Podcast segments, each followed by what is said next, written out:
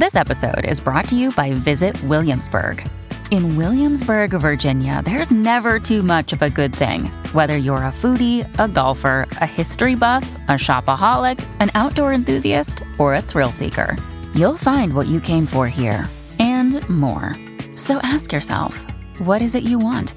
Discover Williamsburg and plan your trip at visitwilliamsburg.com.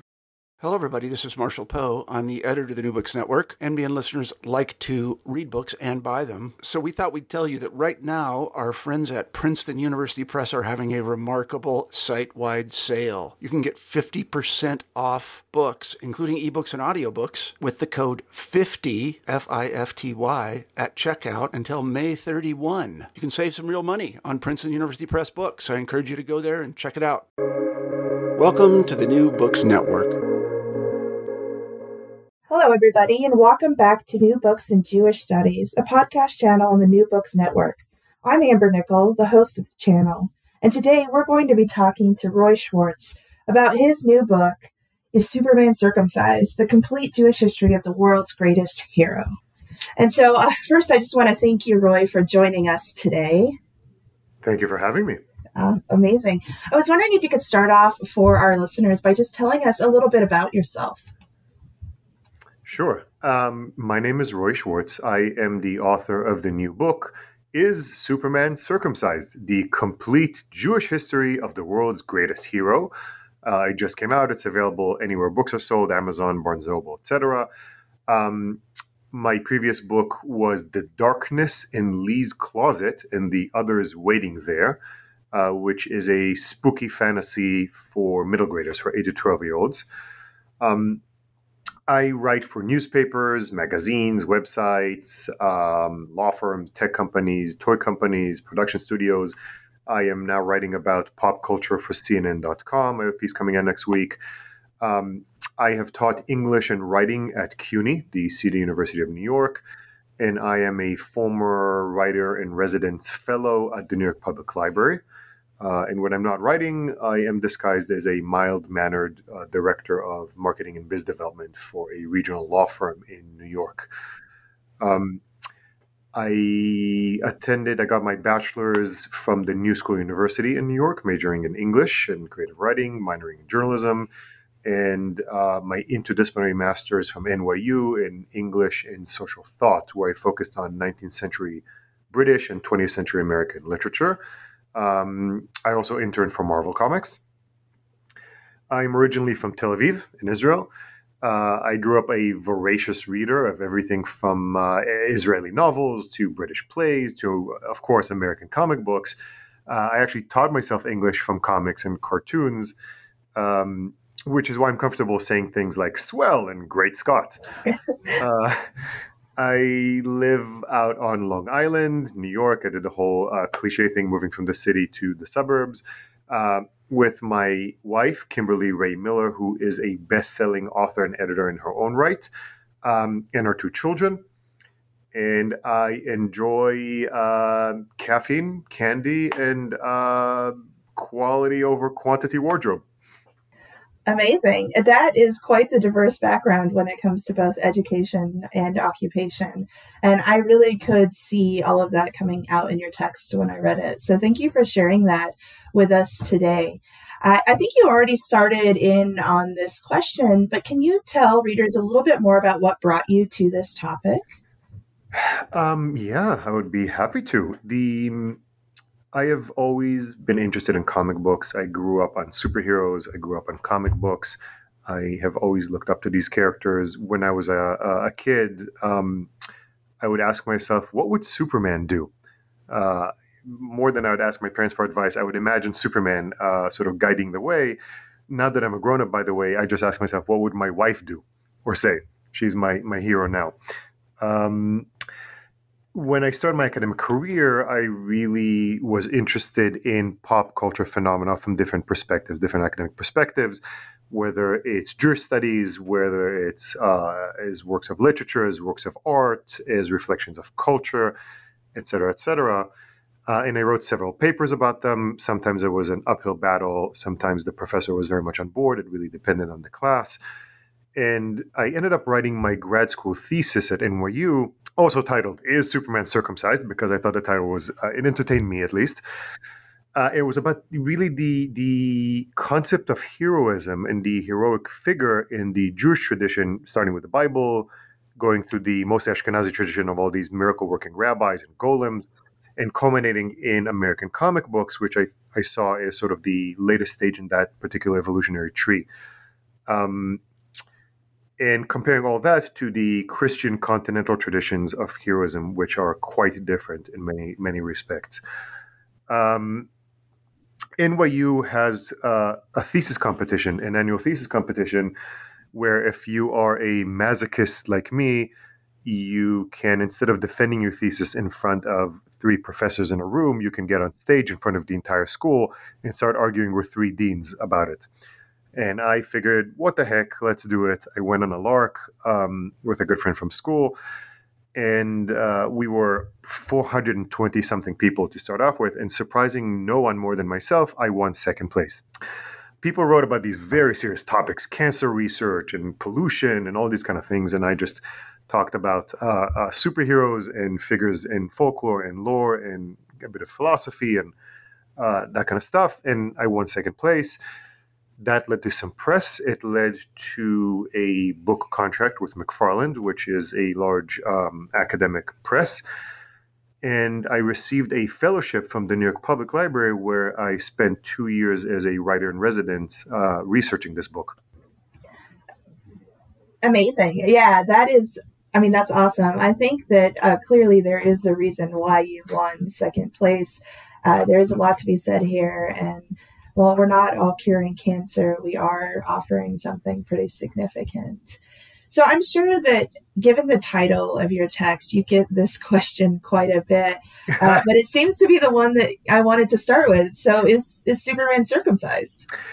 Yeah, I do get asked that a lot, and I am always surprised. I shouldn't be at this point, but I'm always surprised by how many people literally think that my uh, 300 page, 96 image book uh, is literally about Superman's circumcision. And I have to tell him, no, that is a cheeky title designed to grab attention. The subtitle tells you what it's about. It is about the complete Jewish history of the world's greatest hero. Um, what it really is about is both the historical context and the thematic content of uh, superhero comics in general, um, the comic book industry, and more specifically superhero comics, and particularly Superman as sort of the the avatar, the first, the mold, and sort of the richest in Jewish signification.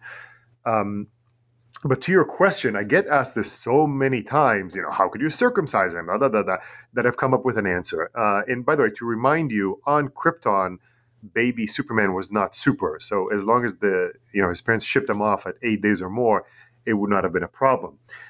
Um, but I've come up with an answer, and it's this if you're familiar with the lore, um, on Krypton, the planet he's from, his father's name was Jor El, and Superman was born Kal El, and he was circumcised by Moy El.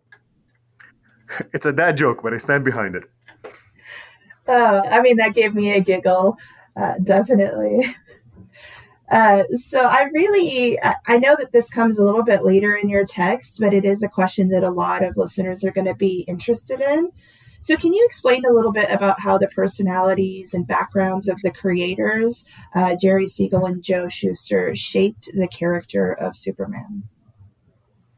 Um, very much so. The just like jazz can be traced back to a very specific group of people, a very specific milieu which is uh, Black Americans in Harlem and New Orleans in the early days of the 20th century. Um, comic books can be traced back to a very specific group, which is Jewish immigrants and their children, mostly in New York, during Siegel, the outliers in this regard. Um, the, the comic book medium is a Jewish invention. The superhero is a Jewish invention. Um, you had these young entrepreneurial or artistic or intellectual Jews in New York during the Depression, uh, during a time of high anti Semitism, who brought all this to comic books because they, they, had nowhere else to bring it to. They couldn't get a job doing anything.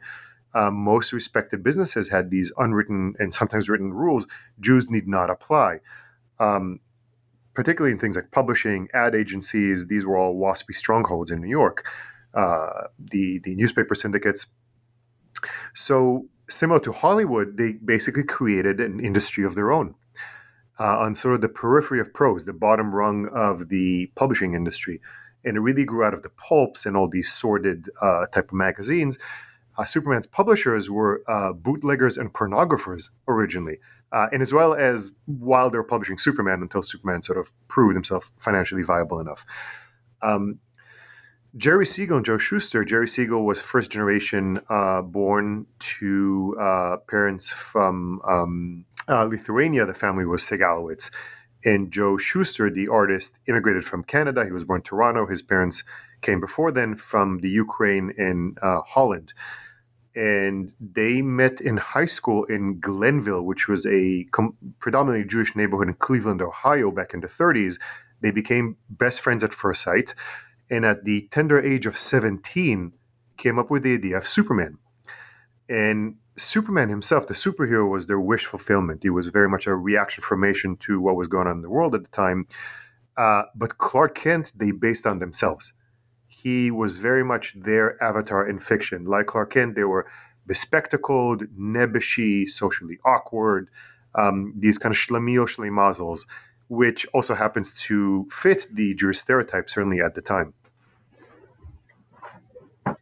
I also found your treatment of Superman at the intersection of Jewish tradition and American myth making quite thought provoking. Can you tell readers a little bit more about that? Yes, um, that's a good question. The the thing to understand is that there was nothing like Superman before he showed up. You had these, uh, you had biblical characters certainly, and before people could say things like "What am I, Superman?" or "What am I, the Hulk?" they would say things like "What am I, Samson?"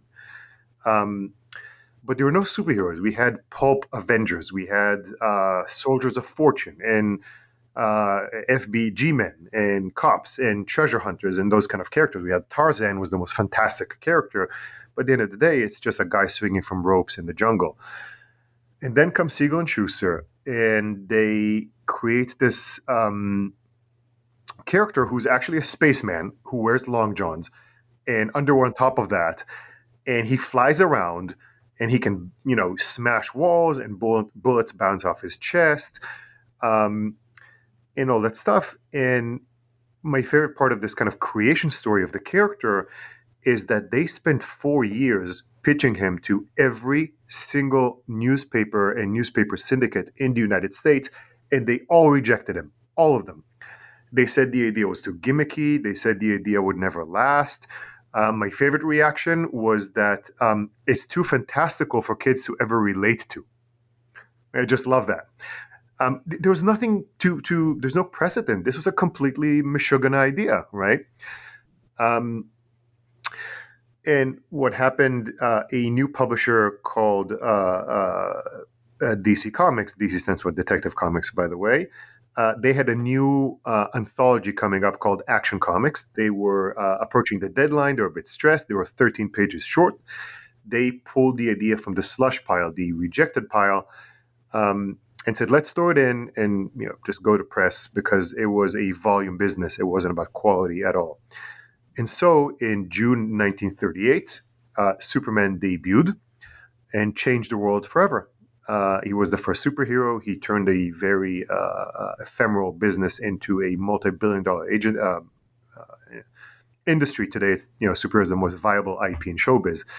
and as it turns out, the idea of the superhero is not too fantastical for kids to relate to, or for adults for that matter. And the thing to understand about all this um, Superman was created in a very specific Jewish context. Uh, his co creator, Jerry Siegel, the writer, describes how the impetus for creating Superman was his increasing frustration with anti Semitism in the United States, with the persecution of Jews in Europe, of which he was well aware even at that young age, uh, the general population's indifference to everything going on, and how he drew upon his background, uh, characters like Samson and the Golem, in creating his own super strong, indestructible champion of the oppressed. And by the way, long before Superman came to be known as the Man of Steel, his nickname, his handle was Champion of the Oppressed. Um, and Superman was you know, even after Siegel and Shuster stopped handling the character, which is its own sort of uh, story, uh, most of Superman handlers, well into the 80s, editors and uh, writers, as well as some artists, were predominantly Jewish, and they drew upon both consciously and unconsciously, depending. You know, you ask three of them, you get four opinions, which is a very very Jewish thing. Um, they imbued their character with Jewish signification, so it's both the historical context of Superman's creation evolution, but also inevitably, like any other artistic creation, these things found their way into the content of the creation. And when you start looking at it from these things, it's sort of like um, it's like those magic eye pictures that were popular in the 90s. Once you see what's behind it, you can't not see it. It'll just always be there. And you start seeing these rich themes and symbolisms, some uh, more obvious and some less so, throughout Superman's lifespan. So Superman is very much a Jewish creation born out of that specific time and place and group of people in history. So many have viewed Superman as a messianic figure of sorts, and I think that you really do a great job addressing these claims and some of these parallels. Uh, so, can you share with viewers a little bit about your response to claims that Superman represents the Messiah? Uh, thanks. Well, the big question is which Messiah? Who's Messiah? Right? Uh, Superman started out as very much a Moses figure. The this has been talked about before me, and the easiest thing to point out is through his origin story. Uh, to save baby Kal-El of Krypton from the impending doom of his people, he's placed in a small vessel and sent adrift down the Milky Way. He crash lands in uh, among among um, uh, thick vegetation. He's found by people not his own. He's renamed by his adoptive mother and he grows to be a great savior. Um, that is the origin story of Moses, right? Uh, the, the, themes continue. For example, one thing that hasn't been talked about before this book, if you remember the Christopher Reeve movie from 1978, which if you haven't seen or haven't seen in a while, you should. It is a fantastic movie that has aged pretty well. Um, when Clark Kent uh, uh, turns 18 and graduates high school, he crosses the wilderness of the North Pole uh, he get, he has this calling where he creates the Fortress of Solitude, um, upon which the hologram of his father Jor-El manifests out of the ice, this kind of bright apparition, and he tells him about his heritage, where he comes from, who he really is, and sends him back into the world as a great savior, um, which he's reluctant at first, but eventually assumes the mantle. Uh, and that is the story of Moses, who crosses the desert of Midian, right? Um, Midian, and comes across the burning bush where a bright apparition of the mighty father comes out and according to a midrash story by the way also spoke to him in the voice of amram his birth father to not scare him tells him of his heritage and uh, sends him back into the world. And even the dialogue between um, uh, exodus and this part of the movie is very very evocative and very similar. Um, so Superman always had those themes, and it's very hard not to see a great savior descended from the heavens, whether as a refugee or as um, something else, as as having some sort of messianic message or theme. Uh, he swoops down from the sky to save us. He's an angel, right? Uh, in later years, but Superman was again very much a Jewish creation, very much uh, uh embedded in Jewish lore. And in later years, um, particularly as the industry opened up to more people and more voices, Christian themes were added.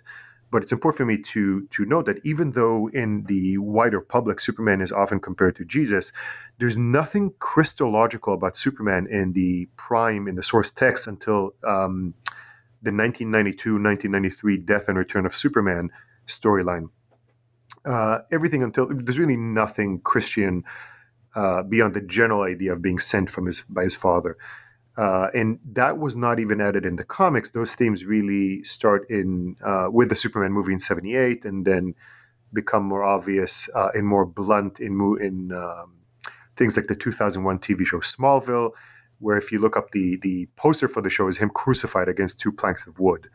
Uh, then we have 2006 Superman Returns, and uh, then it culminates with the Henry Cavill movies uh, like Man of Steel in 2013, where these things are not just um, blunt, they're kind of shouted at you explicitly and loudly, repetitively, just in case you weren't paying attention.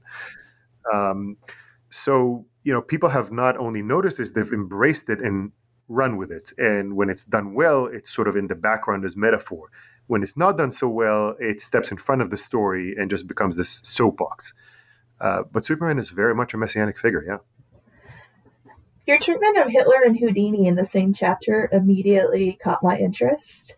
Uh, and I now know how the two are related, but would you mind sharing with listeners how the two are related?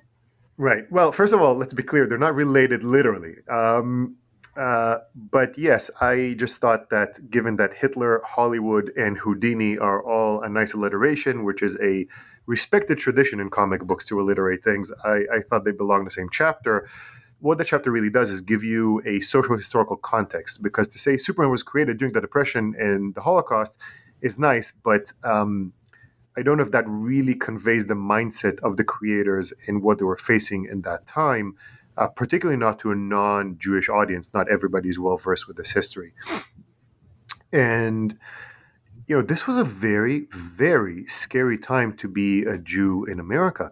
Uh, they just, the German American Bund, the American Nazi Party, had a march down Fifth Avenue. New York was the largest Jewish population in the world. 22,000 people, 22,000 American Nazis were marching down Fifth Avenue, threatening the same threats they did in Berlin and elsewhere filled up Madison Square Garden. In uh, in Yaphank on Long Island, they had a giant militia training camp where thousands were training in uh, guerrilla warfare. Uh, it was a very, very scary time. And comic creators who were uh, almost one and all, they're predominantly Jewish, got bomb threats and death threats, and the offices got picketed, and people were hanging around the lobby. That was all um, part of what they faced. Uh, the reason I brought Houdini, who of course predates all this, uh, in uh, as I mentioned in the book, this is really owed to Michael Chabon's The Amazing Adventures of Kavalier and Clay, where he sort of posits Houdini as a proto superhero, this enigmatic character, available, you know, able of uh, seemingly superhero uh, feats. Houdini was very, very muscular. That was part of it. He had the kind of sex appeal. Um, uh, Harry Houdini, by the way, was born uh, in Hungary, I think, uh, Heinrich Weiss. So um, he was a tribesman. Uh, and the character of the escapist in The Amazing Adventures of and Clay is based on him. And I basically took that and explored that more in depth and found a lot of very interesting things, like how he and his good chum, uh, Sir Arthur Conan Doyle, uh, creator of Sherlock Holmes, spent time together as sort of real world detectives exposing uh, charlatans um, who were doing all these seances and mediums and taking people for their money. Uh, and it's a fascinating history.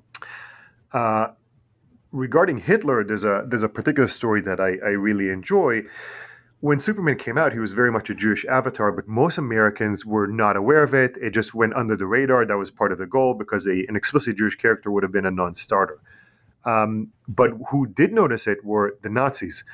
And on February 27, 1940, Siegel and Shuster were asked by Look magazine. Look was a competitor of Life magazine. It had a, a huge circulation, millions and millions.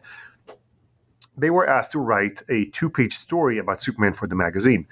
And what they did, they did this quote unquote imaginary story, meaning not canonical, although canon was not even uh, a thing back then, um, called How Superman Would Win the War, in which uh, Superman just uh, basically crosses the Siegfried line, the impregnable uh, fortified line, uh, between uh, Germany and France, he kind of twists Nazi cannon into barrels. He swats the Luftwaffe out of the sky like flies, humiliates all the Nazis, and he grabs Hitler and Stalin by the scruff of their necks. Stalin back then was still an ally of Hitler, uh, following the um, uh, Ribbentrop-Molotov agreement, which Hitler would break like two months later. And he flies them over to the, to the United Na- to the League of Nations in Geneva to stand trial for war crimes and it's this two-page story. It's tongue-in-cheek. It's featuring, you know, it's a kid's comic book character in 1940. Who cares, right? Except that the Nazis cared a lot.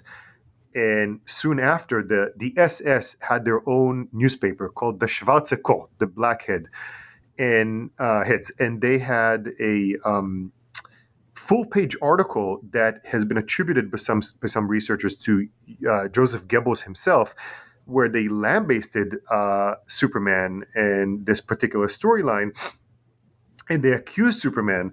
And you can't make this stuff up, right? This is this is the beauty of history. Uh, they accuse Superman of, and I'm, I'm quoting more or less verbatim, being a Jewish conspiracy to brainwash American youth with false Jewish values like compassion for the weak and helping the innocent. The Nazis were all about this kind of warped Nietzschean ideal of the Übermensch and the Lebensraum and survival of the fittest and all that kind of stuff. So to them, this was, of course, anathema. Uh, but not to, and this was reported on pretty widely in this in the United States. How these two Jewish youths, they were 23 at the time, managed to kind of ruffle the vaunted massa race's feathers and kind of poke their finger in Hitler's eye.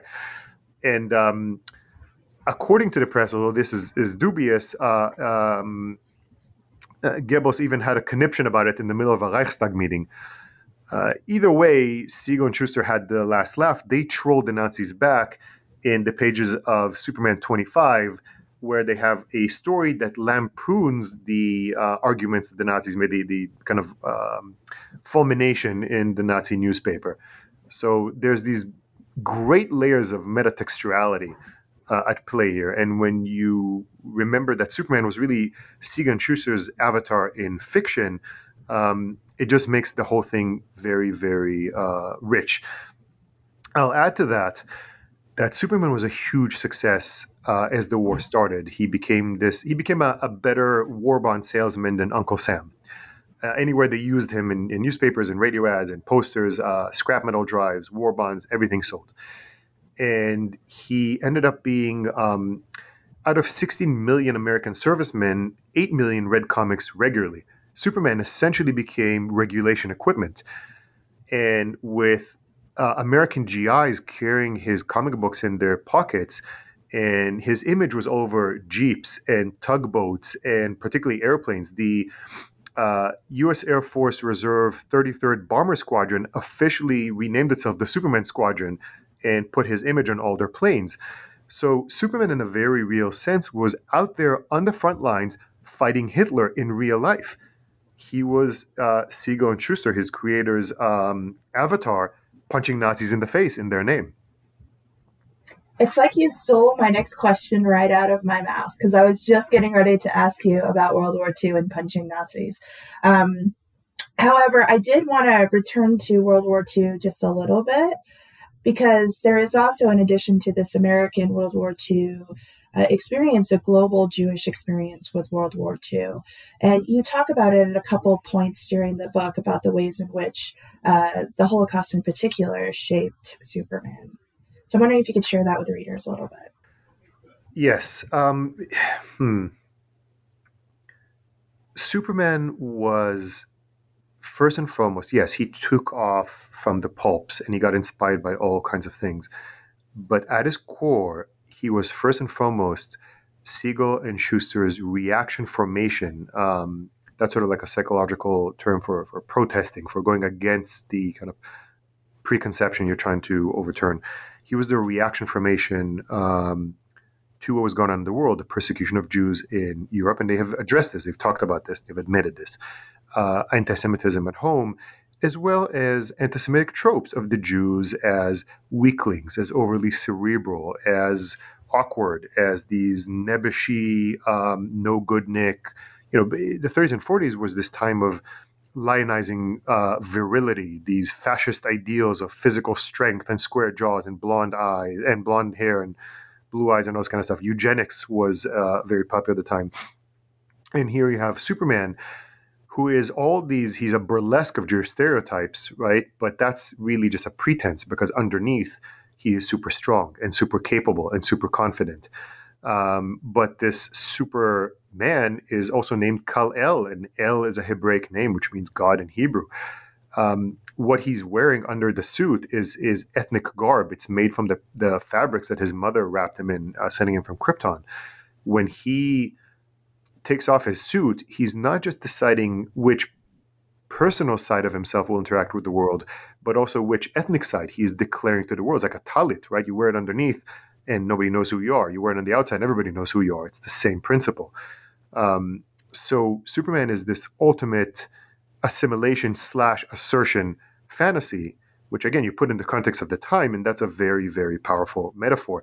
This is not today where everybody is very proud of where they come from Um, and identity politics is uh, something to strive for. Back then, to the thing to do was to pass, and this guy was able to sort of do both. He was also a reminder to the American people. And again, we're talking about the Holocaust, we're talking about World War II. We had the Johnson Reed Act from 1924 that limited immigration from Eastern Europe to a trickle, basically a death warrant to most uh, uh, Jewish uh, Europeans. And on top of that, you had a conspiracy in the United States uh, State Department by Breckinridge Long to uh, quote unquote let the Jews of Europe die. Even of the meager um, uh, visas that the State Department was allowed, about 90% were rejected or dragged for years intentionally. Uh, something that Roosevelt, the sort of hush hush, let Long retire and kept it under wraps instead of making a, um, a giant scandal out of it. Uh, and Jews were aware of how bad it was. Even children were not allowed.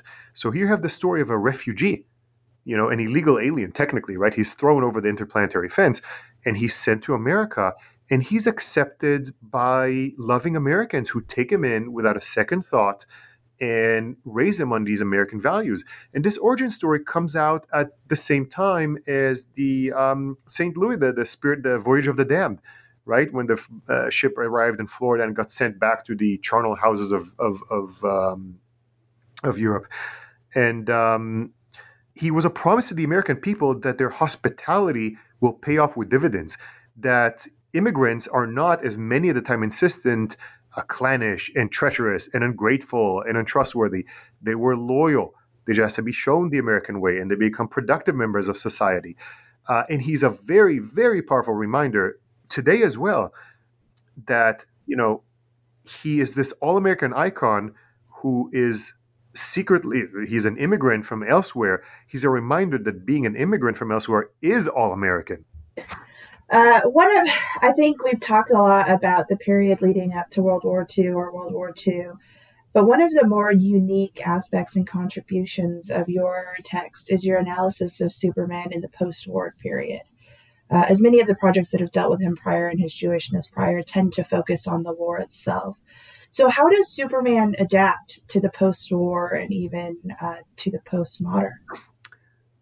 Thank you for that. Um, yes, I am not the first one to write about Jewish themes or the Jewish historical context of superhero comics.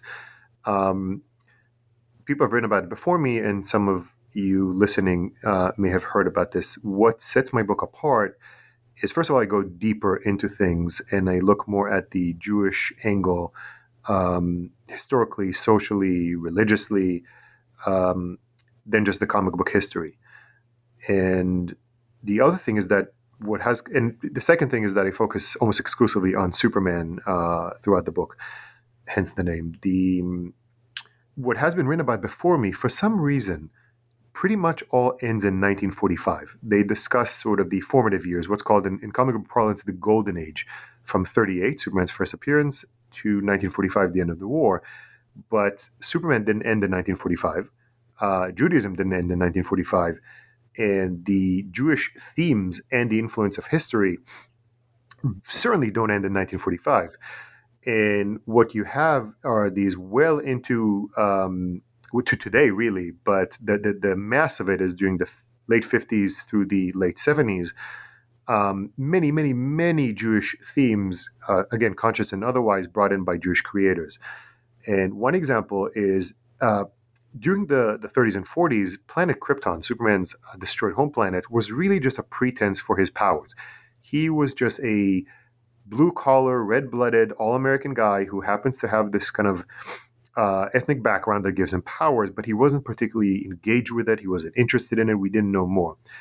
And beginning in 1948, really, and explored throughout the 50s, Krypton becomes this metaphor for the Holocaust, where different creators, including Jerry Siegel, Superman's co-creator, um, explore this metaphorically in very, very obvious ways. And Superman, you know, we, we tend to think of American entertainment in the 50s as this sanitized, insouciant uh, uh, entertainment. We have, you know, I Love Lucy and Leave It to Beaver and all the Father, Father Knows Best, that kind of stuff. And but Superman was not that. Superman was grief stricken issue after issue, he clutches his head, he cries, he is um, beside himself with grief and frustration. He tries to go back in time and stop Krypton's destruction and fails. He tries to learn more about his origin. He discovers uh, Supergirl, his cousin, who also survived the war. I mean, that's a very common story that happened to my own grandmother with her sister, where somebody survives and you don't know, and then you run into them years later or you hear about it. Um, and these themes are heavily explored this kind of civilization lost and trying to and the, the last remnant and trying to keep it alive and learning more and kind of revisiting the old world that got destroyed and cannot be uh, um, brought back and this culminates in a story which is one of my my my favorites um, called the death of superman in superman number 129 which um, 120, 139, sorry, which came out in um, November 1961. And this story was written by Jerry Siegel, Superman's co-creator, and it's an imaginary story, by which I mean it's again not canonical. They they do these kind of what if type stories. It's very common in comic books. Lex Luthor, Superman's arch enemy, the crazy scientist, manages to finally kill him. He runs away and hides. He's found by Supergirl, Superman's cousin, in a clan- clandestine uh, operation, and he's brought to stand trial for his murder, except it's not at the UN or the US. It's Kandor. It's this remnant of Krypton, like a shtetl and a vase that managed to survive the the um, destruction of the planet by being miniaturized. That just so happens to number six million people. And Superman, uh, Luthor told you killed one of us, you will be tried by us. He's placed in this bulletproof uh, prisoner's docket in which he stands, and there's a guard of each side of him, on each side of him and it becomes this trial of the century. It's broadcast in, in televisions all over the world. And this is, of course, based on the trial and the capture and trial of Adolf Eichmann, the architect of the final solution. And you look at this issue and you see panels that are clearly drawn with using the photos from the trial direct reference of Eichmann in the prisoner docket with the, the guards on each side and the judge um, to his left and all that kind of stuff. And uh, this is not subtext, this is text. At the end of the, the comic book issue, the judge even tells uh, Luthor, You are the worst uh, villain since Adolf Eichmann himself. And it's all there, and nobody has ever sort of picked up on it because nobody has looked at it from that perspective, which I thought was fascinating. And I just had a, a this weekend, I got to talk to Dan Jurgens, the writer artist who created the very famous in comic book uh, in the comic book world Death and Return of Superman um, storyline from 1992, 1993, which sold the millions, and talked to him about this, and he he found found it fascinating. He he got the book, and we've been emailing since. Um, so this is all there. All these themes are absolutely there. And then we go into the 70s, and the sort of greatest creative force in Superman, uh, the, the biggest influence on his mythology, on his lore, after Siegel uh, stopped, was a Jewish writer named Elliot S. Maggin, uh, who's very much still alive and still active, who was a student of Martin Buber and of Kabbalah, who in an interview cheekily said that he regards Superman being Jewish so obvious it might as well be canon. And he borrowed heavily from his tradition in all kinds of stories, uh, including entire biblical narratives where he just gave them a, a quick uh, sci fi spin uh, we learned that in Krypton's ancient past, they were enslaved by a pharaonic sounding uh, villain named Takane, who, under the yoke of whips, forces them to build ziggurat uh, uh, pyramids for him. And then they, they gain freedom using a plague of hives. That's not even, I mean, that's wink wink, but it's very much there. My favorite example of this is a mega storyline, the saga called Miracle Monday, that starts in the comics in 1979 becomes its own novel in 1981, goes back into the comics, and culminates in 1984 in Superman number 400, October 1984. And Miracle Monday in Superman lore is a holiday celebrated in the far future uh, in uh, commemoration of Superman not simply saving humanity time and again, but, and I quote, teaching us how to live as a free people.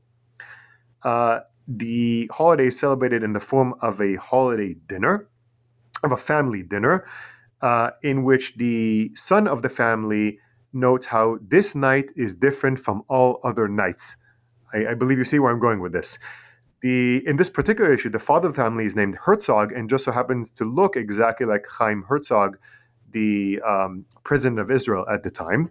He raises a glass and he says, "Let all who are hungry come and eat," which is literally the kol dichfin.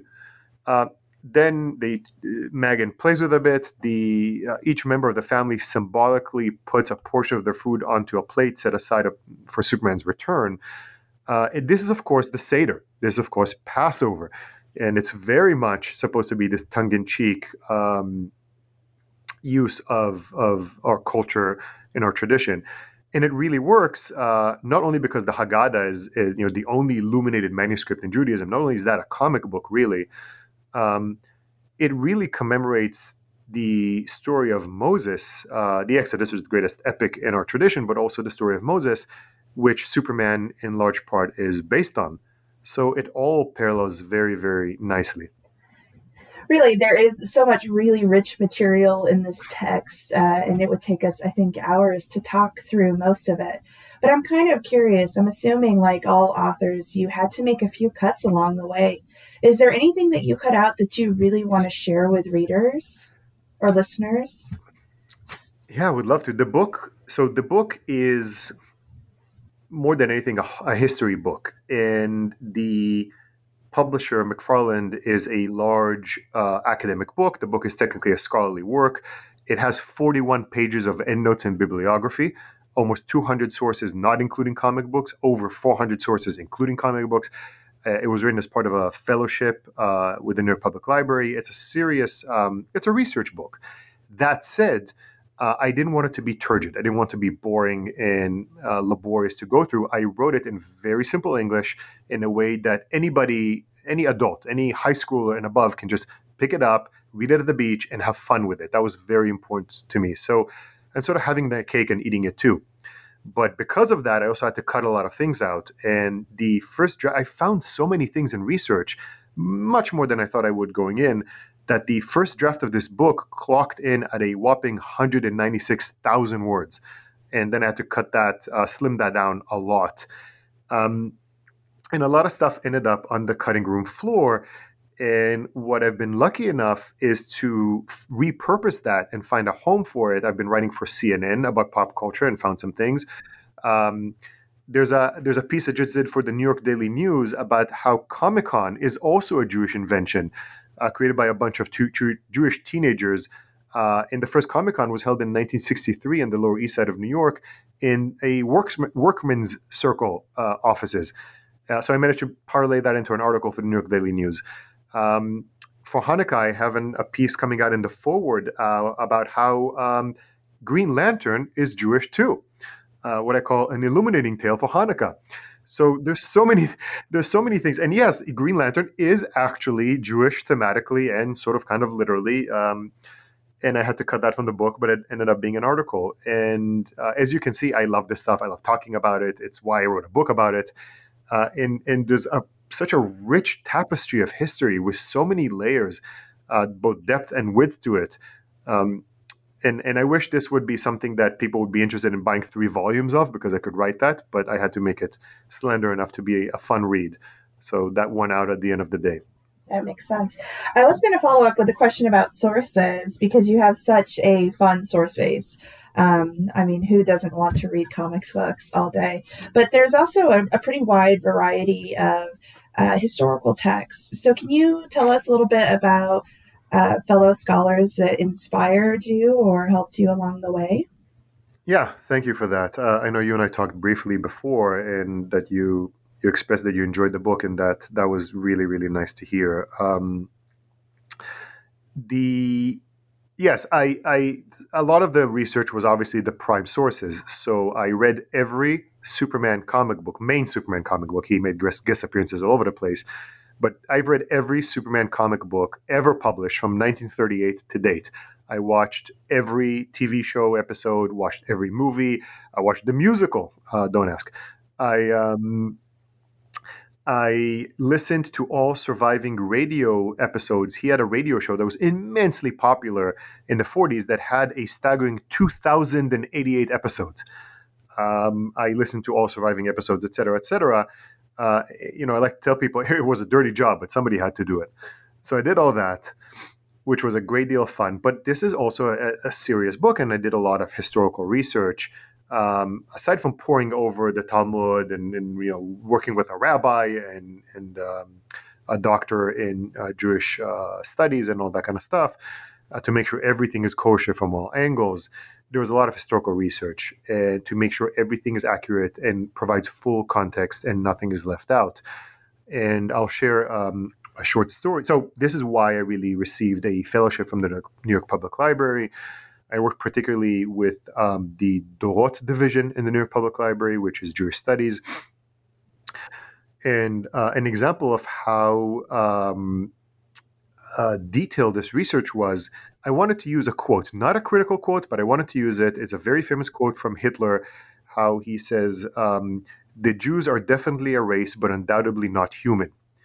and it's also that that quote also uh, can be found in the the foreword to Maus, the 1986 Pulitzer Prize winning graphic novel.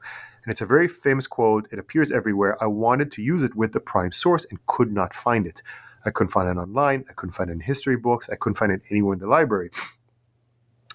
And again, it's not that pivotal. It's not that critical to the book, but I wanted the prime source. And it ended up that the head of the Dorot division at the New York Public Library after exhausting all her resources, reached out to a colleague at the Berlin Public Library who also couldn't find it anywhere, who reached out to his colleague, and we ended up tracking it in the archives of the Munich police force to a street uh, speech given by a young Hitler in 1923 that got recorded. So, you know, you had this kind of global effort to trace down this one little quote just to make sure we got the prime source of it.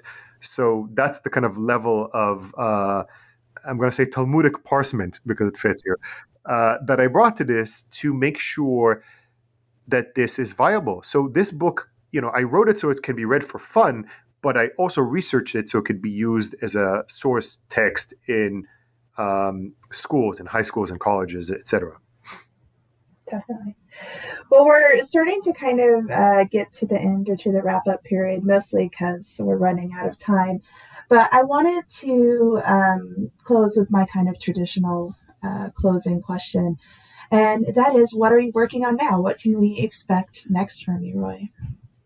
Um, so the book has opened many uh, doors for me. I'm enjoying doing the book tour, which is mostly virtual, but um, I'm also traveling a bit. So I'm doing uh, uh, JCCs and shuls. Now there's Jewish Book Month going on. Uh, I just came back from Detroit Comic Con.